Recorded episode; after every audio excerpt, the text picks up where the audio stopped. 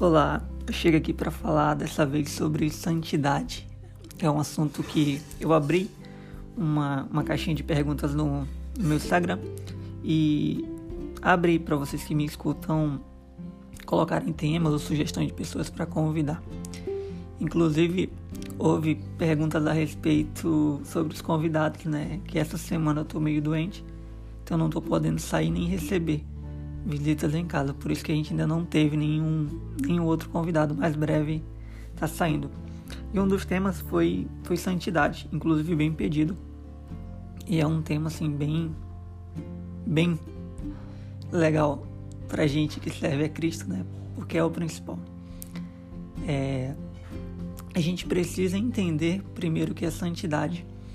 É, quando Deus dá instruções para Moisés construir o tabernáculo.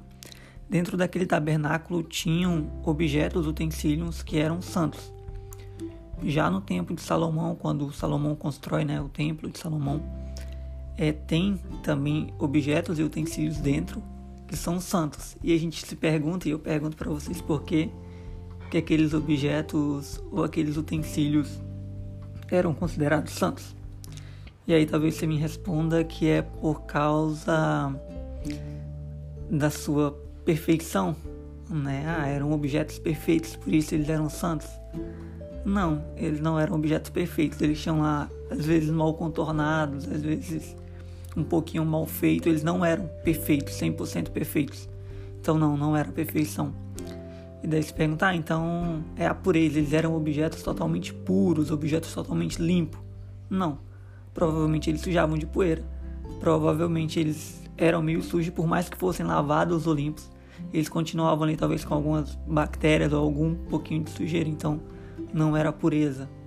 Tá, mas então por que, Denilson, que eles eram considerados objetos, objetos santos, utensílios santos, dentro do templo, dentro do tabernáculo?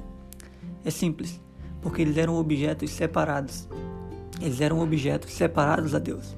E a gente precisa entender essa palavra santidade no original kadosh, que tem um significado de separado, né? Então, a santidade ela tem a ver com essa separação de, de Cristo, essa separação de sermos separados para Deus totalmente.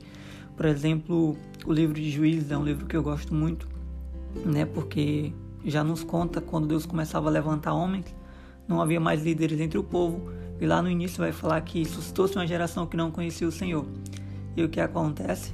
É, o Senhor começava a suscitar líderes entre o povo de Israel para guerrear por eles. E lá em Juízes 13, verso 5, se eu não me engano, vai dizer que quando o anjo aparece para dar instrução para a mãe de Sansão sobre o nascimento dele, ele vai dizer: Porque eis que você ficará grávida, dará luz a um filho, sobre cuja cabeça não passará navalha. O menino será nazireu, consagrado a Deus, desde o ventre da sua mãe, e ele começará a livrar Israel do poder dos filisteus. Ou seja, ele dá toda a instrução a respeito do menino Nazireu. Mas antes do nascimento, ele já falei, será separado a Deus, ou seja, ele será alguém santo. Ele será alguém totalmente separado a Deus. E olha só que ele já, já o anjo já revela para a mãe dele o propósito, ele, ele vai lutar por Israel, ele vai livrar Israel. Então, quando, quando eles pegam, quando eles prendem, quando eles prendem ele, que Sansão começa a sair dessa linha de santidade, é justamente a distração, sabe? Ele começa a perder visão em, em respeito àquilo que ele nasceu para fazer ou para aquilo que ele veio fazer. Né? Perceba que eu gosto muito do, do pastor Leandro Vieira e ele diz algo interessante. Ele fala que o, Dalila ela não era inimiga de Sansão, ela era distração. Cara, e a gente está tão focado é, com, com, o nosso inimigo que a gente acaba perdendo um pouquinho do foco da distração. A gente tem que ter cuidado com a distração que nos, nos faz não ser mais separados para Deus. E um, um dos pontos que, que é primordial para quem que seja separado para Deus é entender o nosso propósito. Sabe, é impossível me separar para Deus sem saber o meu propósito. Para que, que eu vou me separar se eu não sei qual é o meu objetivo? Então, algo primordial para nossa vida, para andarmos em santidade, é entender o nosso propósito se perguntar, cara, por que, que eu tô vivo hoje, em 2021? Por que, que eu nasci nessa família?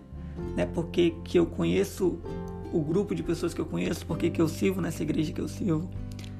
Por que, que eu tenho esse emprego? Né? Por que, que eu nasci rico? Né? Ou por que, que eu nasci pobre?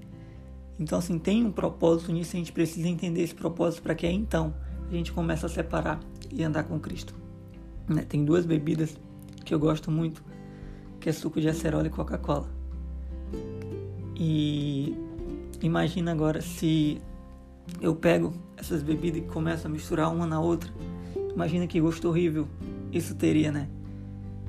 É o que Cristo fala à igreja de Laodiceia lá em Apocalipse, que ele vai falar que ela não é fria nem quente, mas é morna. É quando a gente perde o sentido do, do propósito de Deus para nossa vida, que a gente não se separa para Cristo e a gente fica nessa mornidão. A gente bebe um pouquinho de um, mas também bebe um pouquinho da outra. É, nós somos o livro que o mundo está lendo, né? E qual que seria o título desse livro se a gente não é separado? Se a gente não vive uma vida de santidade totalmente a Cristo. Então, é, essa separação ela é importante para decidirmos né, se viveremos ou não em comunhão com Cristo. Né? Não, não adianta nada a gente achar que ser santo é ser perfeito, ser puro. Não, ser santo é ser separado.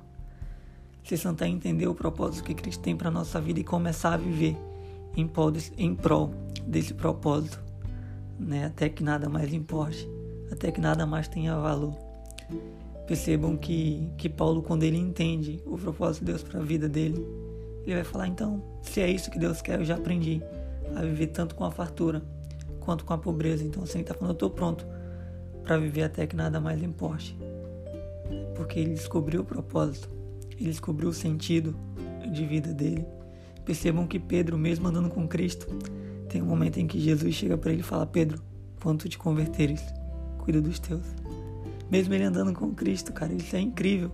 E aí quando Pedro descobre o propósito dele, descobre o sentido de vida dele, ele se levanta numa tarde e prega. Três mil almas se convertem a Cristo. Então, quando a gente entende o propósito, a caminhada fica muito mais fácil. Porque santidade não é a quantidade de não que eu vou dizer durante o meu dia, mas santidade é a quantidade de sim que eu disse para Cristo uma vez. Sabe, santidade não é dizer não para tudo, mas é dizer sim para Cristo. Quando eu entendo isso, andar em santidade fica bem mais fácil, porque a Bíblia vai falar, olha, Paulo escrevendo, ele vai falar que nós temos a mente de Cristo, então é muito mais fácil. Então a nossa caminhada fica muito mais fácil desde aquele dia em que Cristo falou, olha, larga tudo que você tem, larga as redes, siga-me, né? Lá, tome a sua cruz e siga-me. Então é a gente que deve seguir Cristo, não o contrário. Então, quando a gente entende tudo isso, o sentido de todas essas coisas, quando eu passo a entender o sentido da minha vida, o propósito da minha vida, qual que é a minha missão aqui na Terra, fica muito mais fácil. Faz muito mais sentido do que a gente colocar esse livrinho de regras e falar que santidade é isso é aquilo, santidade é isso, aquilo não. Santidade é dizer sim para Cristo. Quando eu digo isso e entendo o meu propósito, as coisas ficam mais fáceis.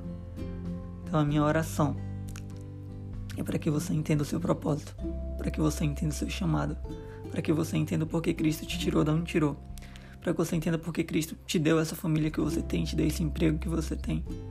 É para que você entenda tudo isso. E viver em santidade vai ser muito mais fácil. Quando as pessoas lerem o nosso livro, lerem a nossa vida, elas vão falar: Eu quero o Cristo dele. Para encerrar.